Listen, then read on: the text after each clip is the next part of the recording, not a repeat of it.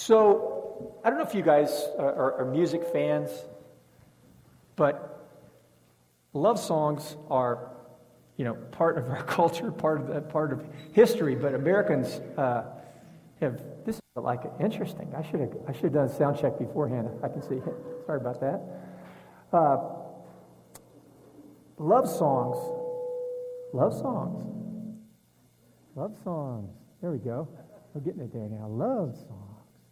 Uh, I don't know when I heard. I, I don't know how old I was when I heard my first song about love that spoke to me. Any of you guys want to take a shot and tell us what was the first love song you heard that spoke to you? What was it? Come on, audience participation. If you're bold enough. Oh, Whitney. There you go. Stands by my side. Okay. Phil Keaggy.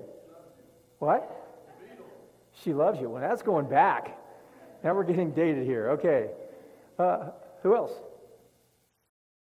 Okay. Oh, okay. Who else? Uh, come on. Don't be. All you need is love. Okay. Got a couple, two Beatles people here. Who else? Okay, Greg. Okay, Frankie Valli. And pulling out a deer hunter reference. There we go. Robert De Niro running down the street naked. Yeah. You never saw that movie, that was, uh, yeah. That was the first movie I ever saw a guy running down the street naked. I went, ooh, wonder where this movie's going. Well, uh, that was my pop reference for the day. We won't get any more, no more pop culture. But, but love songs tell us about love found, love lost, the search for love, the joy of love, the heartache of love, those who we've loved, the value of those we love, the joy of being in love, the love of beauty, the confusion of love. I mean, you know, just run with it. Songs about love touch just like everything. But the songs that these songs of love touch us when they touch our story of love. And sometimes you can you can hear a love song and it just so seems to parallel with your life and your story and maybe a moment in time, you know, relationship that you're in, high school, college, whatever, uh, marriage, friendship, you know, those romantic, longing for love. I wish I had that kind of story with that person. But they touch us when they connect with who we are, where we're at, right? I want to introduce to you a song. You, you, maybe you've never thought of it this way, but in, in the Gospel of Luke, uh, the, the first teenage hit song in the Bible, believe it or not, is in Luke chapter 1. And it was written by Mary, who was Jesus' mother, when she was a teenager. When, after an angelic encounter and her, her, one of her relatives told, confirmed this encounter, the Holy Spirit touched her and she wrote this beautiful song. It's, it really is the kind of love song that, that we sing today. But it's a love song about a kind of love that she experienced that just transformed her life. And if you have a Bible with you, if you'd open it to Luke chapter 1. Now, in, in these paperback Bibles that are in the seats in front of you, it's on page 710, so you can uh, find it easy. Let's, let's uh, read it. And I want to call this talk a song for all the nobodies. That's my title for this, for Mary's song. Other people have titled it other things. It just struck me that way. So Mary starts in verse 46, Luke 146. My soul glorifies the Lord, and my spirit rejoices in God my Savior, for he has been mindful of the humble state of his servant. From now on, all generations will call me blessed, for the mighty one has done great things for me. Holy is his name. His mercy extends to those who fear him from generation to generation. He has performed mighty deeds with his arm. He has scattered those who are proud in their inmost hearts. He has brought down rulers from their thrones, but he has lifted up the humble. He has filled the hungry with the good things, but he sent the rich away empty. He has helped his servant Israel, remembering to be faithful to Abraham and his descendants forever, even as he said to our fathers. And Mary stayed with Elizabeth for about three months and then returned home. Now, there, I think there's a lot you can take from this, but there's, there's sort of three movements to this song that Mary wrote and that she sang. Uh, the three movements are she sings that God has been merciful to a nobody like me. And I'll, I'll explain that to you just a second. You get a little that ring out still? Sorry. Uh, then she says, God's mercy makes nobodies like me into somebody. And then third, she says, God's mercy refused makes somebodies into nobodies. So she says, God's merciful to nobodies like me. So she, the, the, first part of the song is real autobiographical. In fact, you know, there's, there's sort of a, when you, you can read in the Bible of a familiar, you might hear it in this passage, but like if you go to Psalm 40, David uh, writes, uh, he's in a really difficult place and he says, I cried to the Lord. I cried out to God and he heard me and he delivered me, and he lifted my feet up out of the quicksand, and he set me on a rock, and he put a new song in my heart. And, and many will hear this song and be glad and believe. And so, whenever we have an experience with God, if anybody has a real experience with God, it's, it's, it's almost never something that they can keep in. It's always something that they have to tell other people about. And and this is the wild thing about a real experience with God, which is what Mary is describing is when you have a real experience with God, it, it has, like the last week and a half, I had walking pneumonia. And uh, apparently, I was like really contagious. I, had I was told by my doctor, wash your hands like 50 times a day. Uh, don't cough on your hands, cough on your arm. And I went, cough on my arm? And, and he goes, I'm thinking, I've never done that before in my life. He goes, Well, that's what you should be doing. You shouldn't be coughing into your hands because everything you touch, you're passing on the black plague that you're suffering from. So I was washing my hands. My hands were like raw from washing them, right? I was trying to be conscientious. Uh, God, when He breaks into your life, it's like that. You become contagious. And when you tell your story, it has this power to awaken other people and offer them a taste of what you've experienced. And so you see in Mary's story, this is, this is how you can tell a real God moment. There's a real God moment in your life. It doesn't have to be the most dramatic thing compared to everybody else's God moment, but when God speaks to us and touches us and works in our lives, you don't want to keep it to yourself. There's something about it that you want to pass on. The thing is, God inspires that in us because what we tell, however peculiar a God moment is to us, when we tell other people about it, it awakens something in them to uh, awakens a hunger. Sometimes it's dormant in their life. It awakens them to want something of what they experienced, what, what they heard about. And so Mary sings this song because this is what happens. When the Spirit of God engages people, He, you know, there's one verse in the Bible that says God hides himself. But the story of the Bible is it's about God revealing himself because the God that's described in Scripture is so amazing that he can't be hidden. He, he must be known. He's so good. And so everything around us, the Bible says, is revealing what God's like if we'll look. But there's something really powerful about people who are made in his image who encounter him, who talk about what happened to them. It has this power to impact other people and, and, and, and stir up and awaken a hunger for more than what they have in their life. Because that's the thing about that's the cool thing about God is uh, it's not like like the old the old serial uh, shows that I was raised with when I was a kid, there were these adventure shows, and they would have an episode, and, and, the, and, it would be an exciting episode. Then there would be a cliffhanger at the end of the episode to hook you to watch the next one. And then they would resolve that cliffhanger, and then they leave you another one. But, but at some point, it was over, right? The season was over, they would, the storyline would end.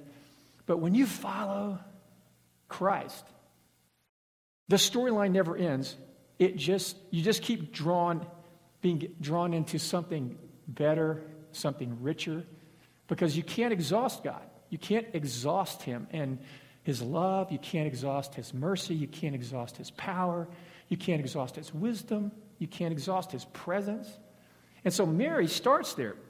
She says, God is merciful to nobody's like me. And look at what it starts with. She says, My soul glorifies the Lord, and my spirit rejoices in God, my Savior. He's been mindful of me. And she uses all these God words in here God, the Lord, Savior, the mighty one, the holy one, the faithful one, the merciful one. It's like when you connect with God, you start encountering this, the, fa- the, the infinite facets of God's person and how they can touch our lives in ways that just take your breath away, that just deeply change you. And this, Mary, at this point, is, most scholars say she's somewhere between 11 and 14 or 15 years old. She's, this is marrying age in that culture. And of course, in, in, some ways, they were probably a little more experienced in life because they had to face things and hardships and challenges and do things that they saw death, they saw all kinds of things that a lot of kids who are 11 years old don't see today unless they see it you know, on TV in some gross, corrupt film or show. But they saw it in real life up close. And they were pretty seasoned in, in certain respects by the time they were 12, 13 years old. And Mary has this encounter with God as a young teenager. She writes this, and Luke, that, that song was so powerful, people sang it in the first century, in the early church, and they've sung it ever since. I grew up as a young Christian singing this as a chorus. Uh, so, someone in the Jesus People movement took this passage and wrote a song to it. And we sang it for years. And people have written that song in their time, in their generation, many times between now and the first century. And probably many times after this, people will come up with tunes because it's such a powerful passage. And Mary self identifies as a nobody, humble. She uses the word humble. And to us, humble, you know, it has a certain meaning, but in the Bible, humble means something really different. That word means a poor person, someone who is empty, someone who, who doesn't have what everyone thinks it takes. And there's a contrast in this story between, and I'm going to use it, I'm, I'm it's not humble and proud. I'm going to use these two terms because I think you guys can get it, between nobodies and somebodies. And she says, because of her, she's from a poor family, she's from the wrong side of the tracks, she's part of a people who have been conquered and subjugated by the Roman Empire. I mean, she is not positioned for success. She's not the kind of person who's going to get accepted into an Ivy League school. She doesn't have the name, she doesn't have the place, she doesn't have any of that stuff. And throughout history, everybody loves a winner. Nobody loves the nobodies. Nobody wants the nobodies on, on magazine covers. The nobodies who aren't special, who don't stand out, but there's a lot of nobodies.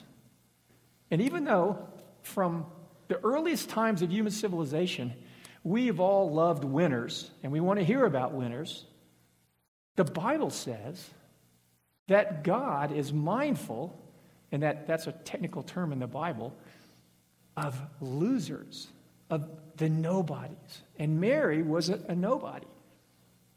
And her life was getting really complicated because she's pregnant on top of that, which pushes her further into the nobody zone.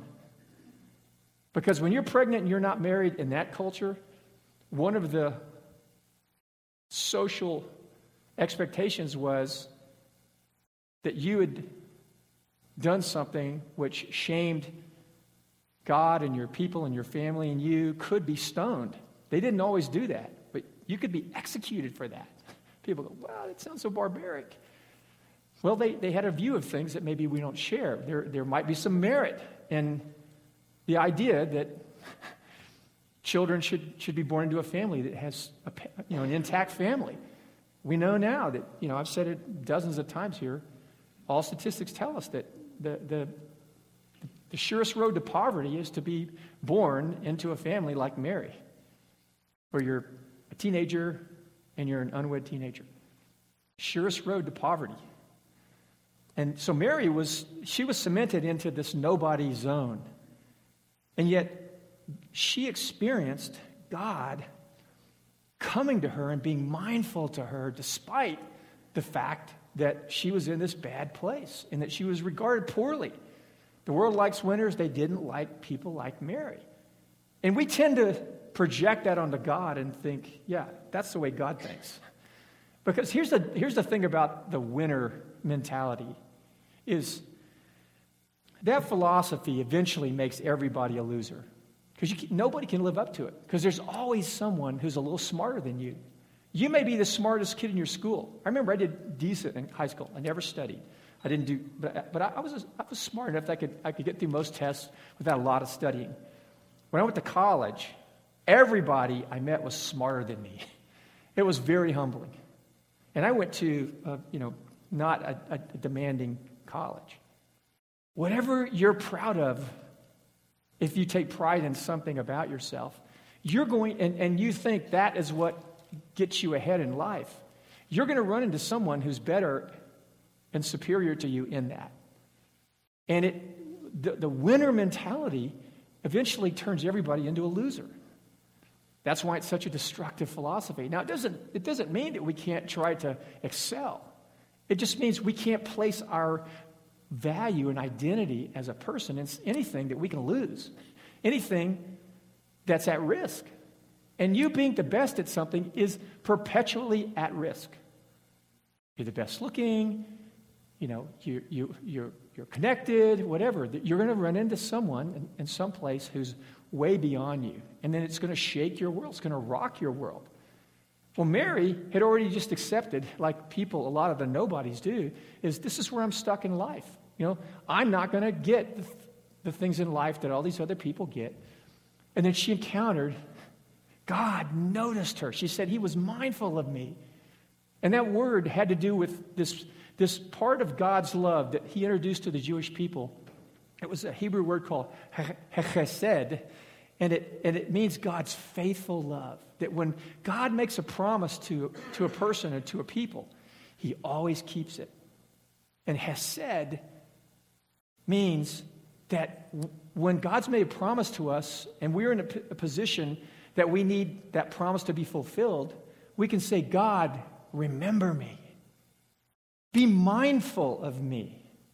But sometimes, even before we're saying that to God, He's already mindful of us. And He is reaching out to us. And He reached out to Mary, who was a descendant of Abraham.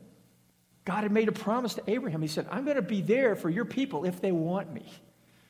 And that's an example that I want to be there for everybody who wants me. That, that this rich relationship I've entered into this little people called Israel it's just an example of what I want for everybody in the world, every tribe in the world, not just the Jews. I want to I, I want to be real to the Icelandic peoples. I want to be real to the Argentinian peoples. I want to be real to the, the people in Ghana and the, and the tribal people in northern Canada and everybody in between. And he started with the Jewish people and he said, they're an example. And so Mary experienced this. And, and what she says next is God's mercy makes nobodies like me into somebodies. And what does she say? All generations are going to count me and call me blessed. And she, and she says, The mighty one has done great things for me. He has lifted up the humble, her. He has filled the hungry with good things. And it wasn't what she had done. You understand, she was blessed not because of what she had done. She was blessed and I didn't read the, the, the, passage right before this, but she went to see one of her relatives who was way, way older, who had conceived in her old age, her relative Elizabeth. She goes to see Elizabeth. She, op- she knocks on the door, opens the door, and says, Hey, Elizabeth, it's Mary. And it says, as soon as Elizabeth heard Mary's greeting, John the Baptist, who was in, Mary, uh, who was in Elizabeth's womb, was filled with the Spirit in his mother's womb, and he like does a backflip. And I don't know if you've ever been pregnant. Uh, some of us here know what it's like. I'm not one of them. But when that baby starts moving around, I remember laying in bed and, and I'm falling asleep, and all of a sudden Kathy goes, Whoa! And I go, You know, first baby. I'm thinking, Oh, something terrible. And I go, What's going on? What's going on? She goes, Look, look. And she goes like this. And you could see like this little, like Stephen was kicking. She's going, Ah, ah. And you see these little feet going like this. And I'm thinking, He's running. I don't know, what is he doing? You know? Is that, a, you want to get to the hospital? She goes, no, no, no, he's just moving around, just moving around. And, well, what happened to Elizabeth was like, like that in spades. Boom. And Elizabeth gets filled with the Holy Spirit. And then, and then not even knowing why Mary is there, she says, Who am I that the mother of my Lord would come to see me? And then she, you know, goes into this whole deal about how what happened to Mary and the angel. And it's like God spoke to her and she spoke at the. This whole thing is like this supernatural deal going on. This is the story of the birth of Jesus. And so Mary's in on all this. But what changed her, according to Elizabeth, what sealed the deal was the angel came and said, Mary, you're favored by God.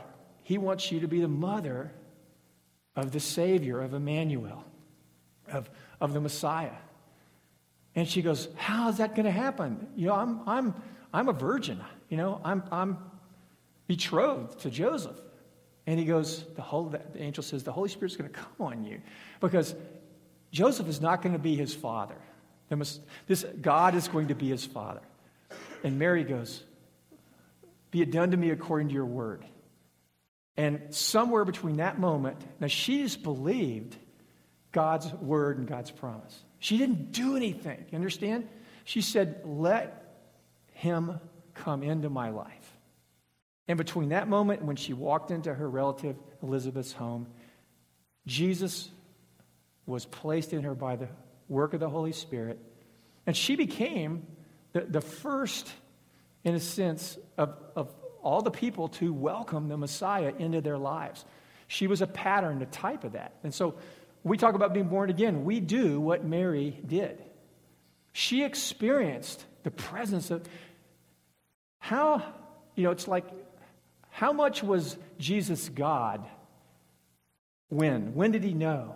Well, he was God enough that when he was in Mary's womb, when he walked into the room in Mary, the Holy Spirit started falling on people. That's unique person. That shows you when we believe in Jesus, God invades our life and he begins to invade the lives of people around us. Mary was just a teenage girl. She didn't have she wasn't a somebody, she was a nobody. But her her maybe aunt Elizabeth said, "Blessed are you because you believed what God said." And that's the thing. If we believe God's promise, that's where the blessing comes. It doesn't come with what we do or what we don't do. It comes with believing what he says is true. That with his word will come the power to realize what's in the promise. And so she received God's mercy when she opened her life to welcome Christ into her life. Now, it was a physical thing. Then the third point oh, so God's merciful to nobodies like her. That's the autobiographical part. Then she starts talking about how God's merciful to anybody. And then she says he wants to be merciful to everybody. And the last movement in her song is God's mercy refused makes somebodies into nobodies. Here's the thing back then and now, deep inside of us, even Christians, we want to be somebody. Now, that desire isn't all wrong, it's the way we go about it. It's crucial. She says in her song that God scatters those who are proud in their hearts. He brings down rulers from their thrones. He sends the rich away empty. In other words, when this new way of living comes through this new person, the Messiah, he's going to reverse everything. The last are going to be first and the first are going to be last. And what Mary experienced was I'm a nobody, but when I received him, I became a somebody, and everybody knew it. In fact, throughout history, everybody is going to acknowledge I'm blessed. I'm a somebody because of him, not because of what I do. But just being related to him makes a nobody a somebody. And no one can take that status away from them. But if you try to be a, somebody based on what you do, you will eventually lose that. And probably you'll lose it well before you're ready to lose it. But the cool thing is, is if you can think of it this way, when, when the balloon of your somebodyness gets punctured, God is in that. That's a moment where you can decide I've wanted to be a somebody and I've tried to achieve somebodyness in, in a hundred ways. And now my balloon is punctured, my hope is devastated. And now I'm moving towards the nobody zone. And that's devastating because of the way everyone's going to treat me, the way I'm going to view myself. And that's when Mary and other people come in and they go, No, that's exactly where you want to be because the somebodies, the people who live that philosophy, they will lose everything eventually.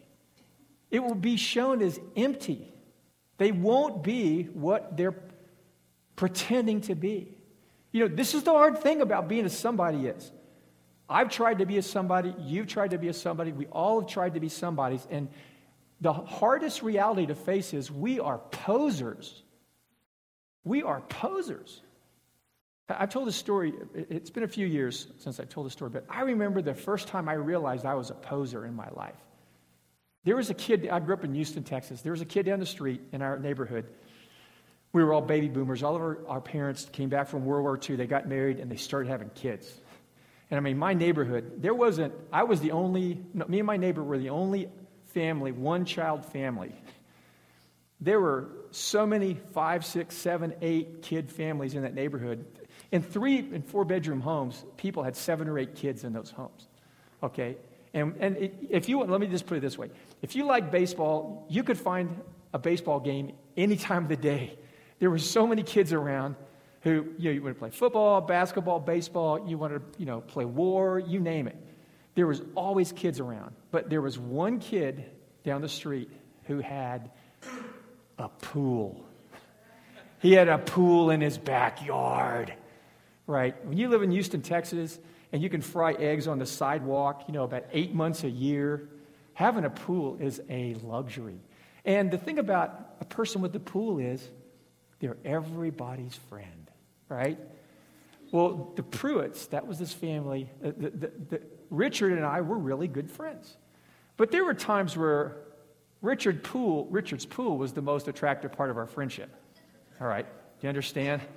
I mean, I didn't like Richard that much. And that was inside me. I never knew it was inside me. But one day, I'm over at Richard's house, and there's a group of us.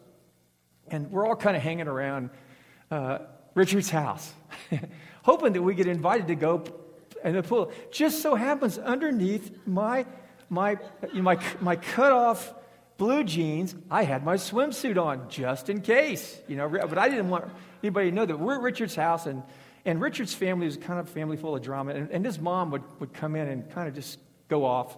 Well, she comes in one day and uh, we're all hanging around at Richard's house and she comes in and she's just in one of those moods. She goes, Richard, you got to clean this house up. You know, you're, don't you even think about swimming until you clean this house up, you know, and he's got I think he had a couple older sisters and a younger sister. He was the only boy. And, you know, the, the, girls were the ones that had to do the house cleaning stuff, but none of them were around. So her, his mom threw it on him. And so there's four or five of us there.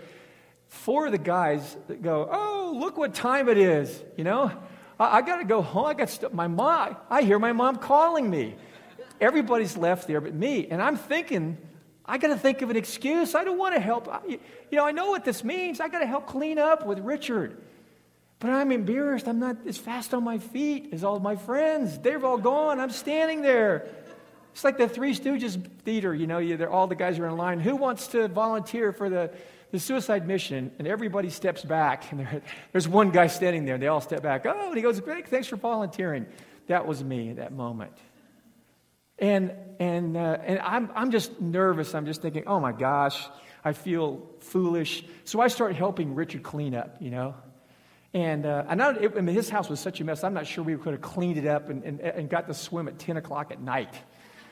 But we're doing it, and at a certain point, Richard, you know, we're cleaning up, we're going to the garage, and then we're mowing. I mean, it was like a big deal. Richard turns to me and he goes, You know John? He goes, When all those guys left, I, I realized how many people just like me because I have a pool. And he said, I'm so glad I have a friend like you who just likes me for who I am. And I was standing there when he said that, and I just went, and I didn't know this word, but this is what went on in my mind. You're a poser. You really don't like Richard that much. And I should have said at that moment, Richard, I should have told him, Richard, I'm just like them. I'm just, I just couldn't think of an excuse, right? I should have said that. But I wanted to be a somebody. And somebody's pose. Because deep inside, we are not what we're trying to be. Because we're trying to be it.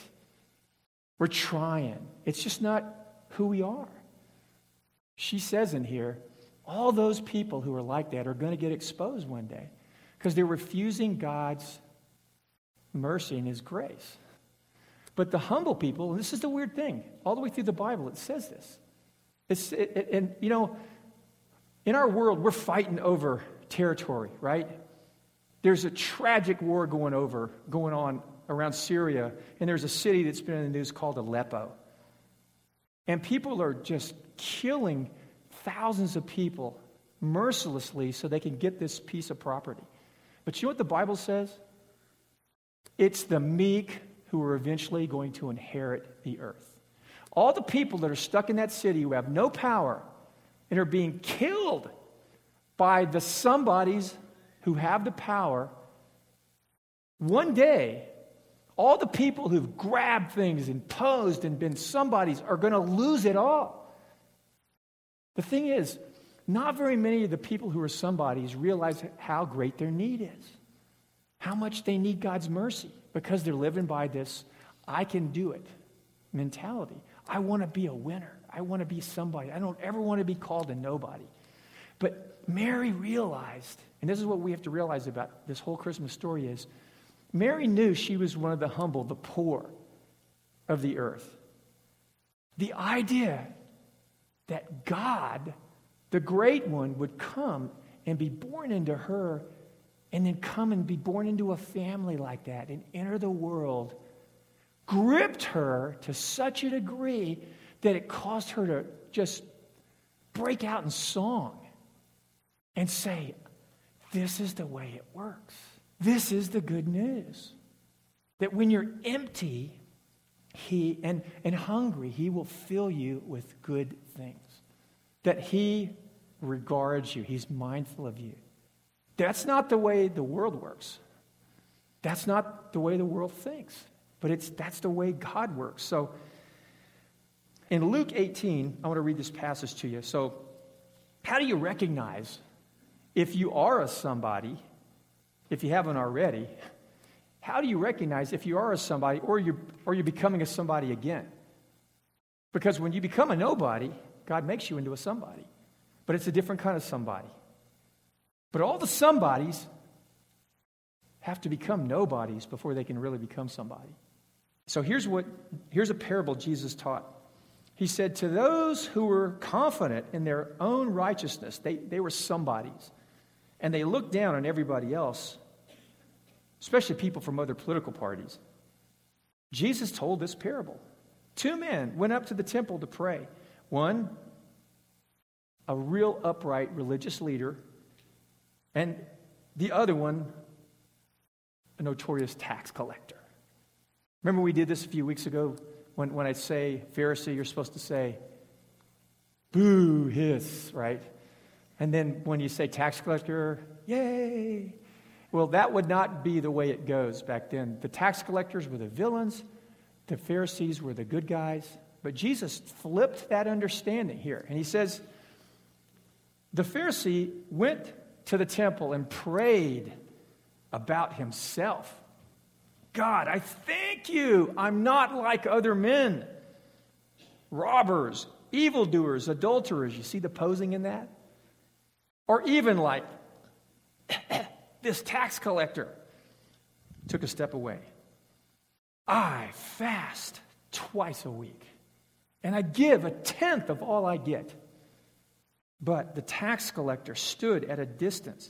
He wouldn't even look up to heaven, but he beat his breast and said, God, have mercy on me, a sinner. And Jesus says, the moral of this story is I tell you the truth. This man, the tax collector, rather than the other, the religious man, went away forgiven and justified by God. For everyone who exalts himself will be humbled. If you say I'm somebody, God will humble you and prove you really are a nobody, that you're a poser. But whoever humbles himself and embraces being a nobody will be exalted by God, just like Mary. And so here's three ways you can tell if you're if you are or becoming a somebody. Somebodies are generally not grateful people. They're not grateful people. I don't mean that everybody has moments of gratitude. But a person who's grateful is a person who understands the gift that they're constantly given in their life. And it's coming from different directions all the time. Their life is a gift. And they're grateful for it. They're grateful for other people. They're grateful for the server that's thoughtful. They're grateful for a sunny day. They're grateful for their job. The person who's the poser is always frustrated that things are not the way they want them to be. And they're critical about everybody. They're critical about the weather all the time. It's, that's what somebodies are because they're into it's got to be my way. Anything that frustrates my will and my way, I'm, I'm not happy about. It. Secondly, somebodies are generally judgmental of other people. Did you see that in the parable? He's looking at the, the, the Pharisees looking at the other person, the tax collector, and he's saying, I just thank you, I'm not like that guy. I, I see all the flaws in other people. It's like they have moral x ray vision, and they can see all the flaws in other people. And that's where their focus goes first. But Jesus says someone who's a nobody, their focus goes towards their own stuff first, which is what nobodies are aware of. They're aware of their faults and their flaws and their shortcomings. And they're not avoiding looking at them. And they're not trying to get everyone else to avoid looking at them by pointing out everybody else's faults and flaws. They're willing to be seen for who they are. But somebodies are not like that. Are you like that? Are you a person who's constantly, now I'm, I, I mean, this again, we're kind of past the election now, but if you're still stuck in the political finger pointing game, I, I honestly ask you to ask yourself do you think that flawed people are, only, are, are all pooled in that other political party that so troubles you? They're both, all of us, were messed up. And I know there's degrees of, of being right about certain issues in certain points in time and, and certain circumstances. There's no doubt that there's moral rights and wrongs. But that's not how this plays out. When we look at other people in, in another political position of some kind and we're just constantly aggravated about that, that we have to have enough of a sense of self worth to go, whoa, am I spending as much time dealing with my own stuff as I am thinking about them?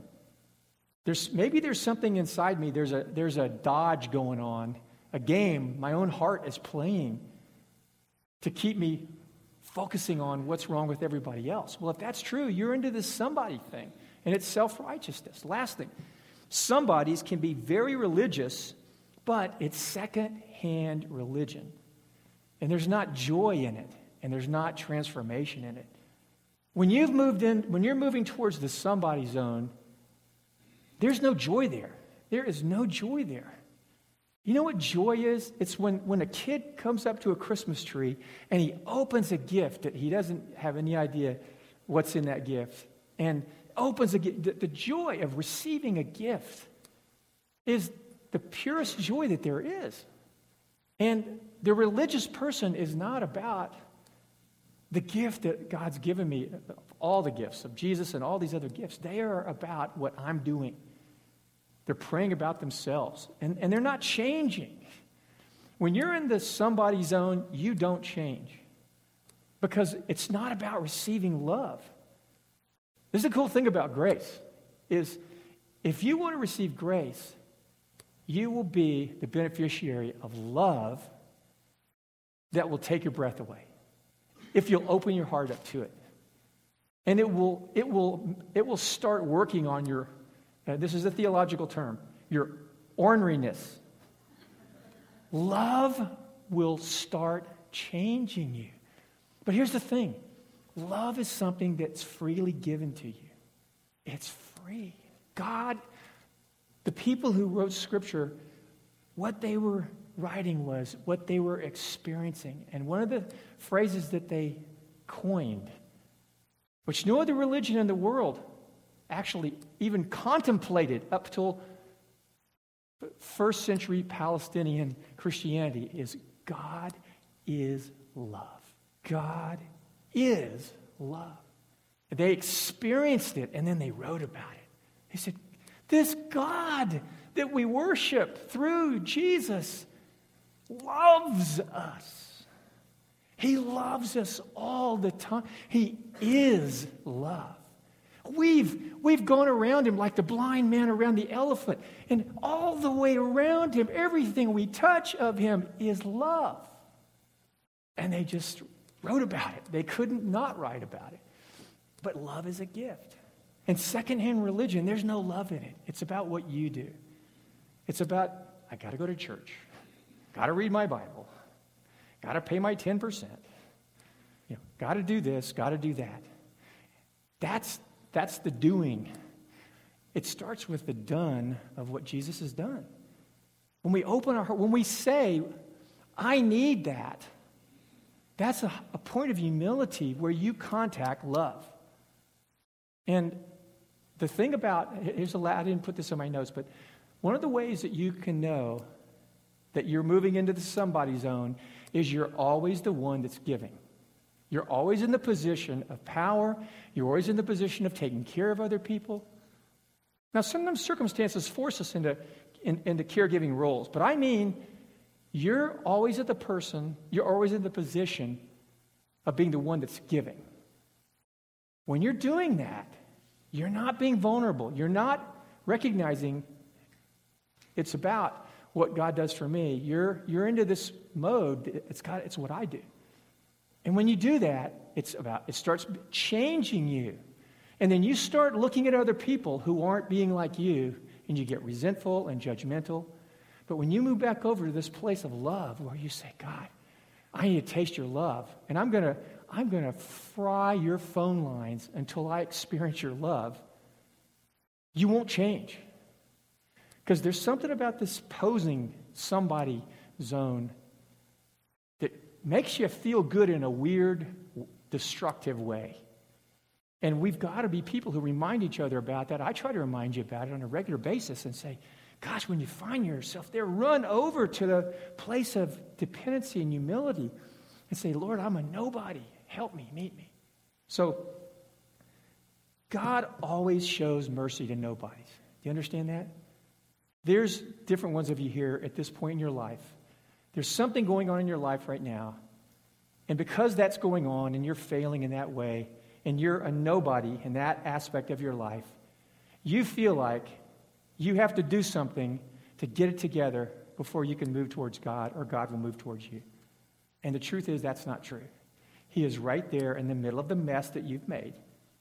If you will just say, or not say, if you will just breathe, His grace will invade you.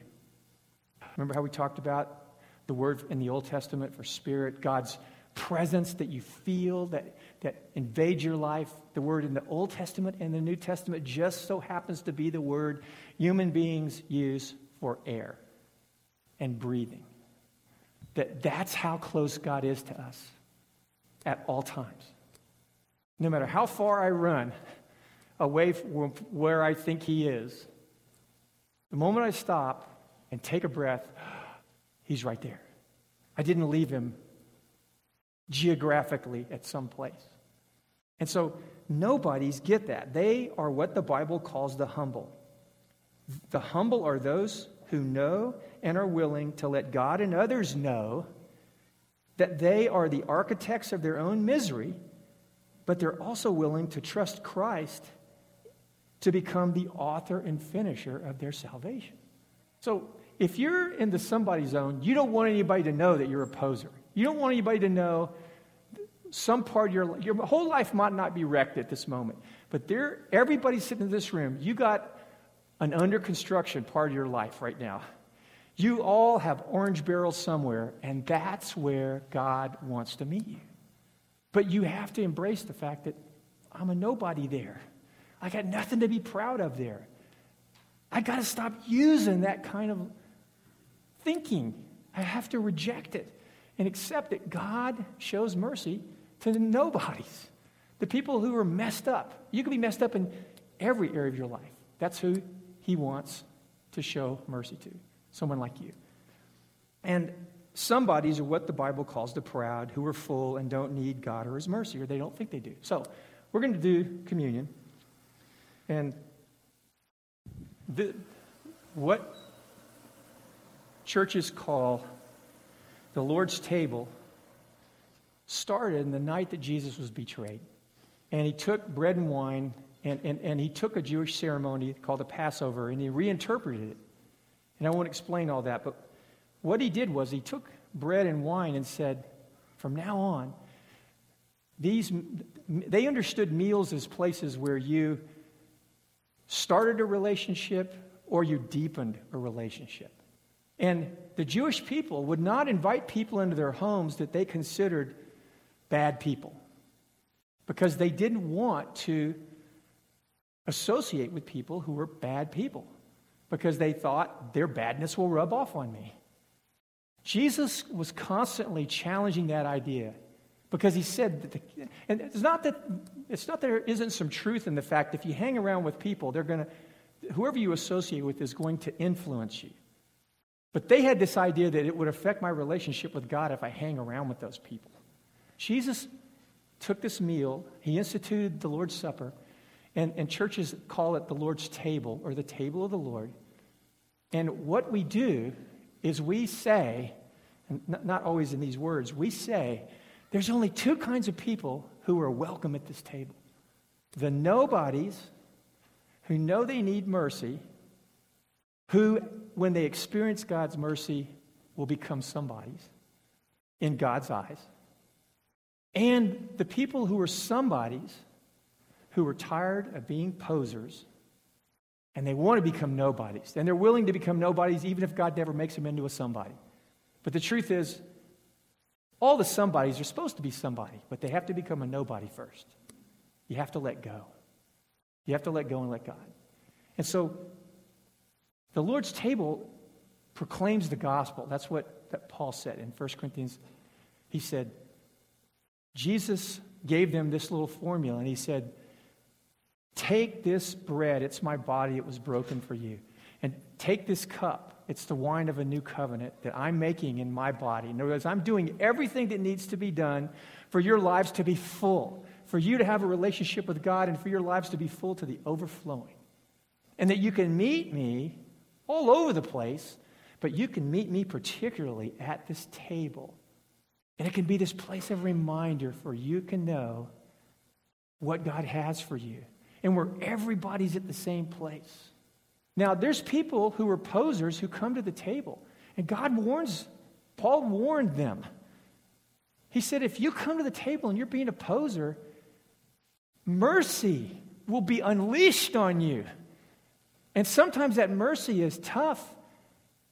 It will begin to shake your life and consequences will be loosed in your life because you're, you're coming to this place of mercy, which is beautiful and holy, and you're treating it like it's going to the candy store. And it won't always go well for you if you come to the table as a poser. And so Christians have tried to figure out well, what do we do? Do we have rules about this? And I just go, no. A lot of us have just said, we're not supposed to have rules about coming here. We're just supposed to warn people that something wonderful when you call on the name of Jesus, something wonderful will happen. But don't call on his name in vain. Don't come to the table as a poser. And if you go, well, that, that, sounds like you want me to straighten my life out before I come. No, you can't straighten your life out. But what you can do is you can come to the table and admit to yourself and other people that you're a poser. Because, in one sense, the only people that come to this table are posers. All of us are. But we're saying, Jesus,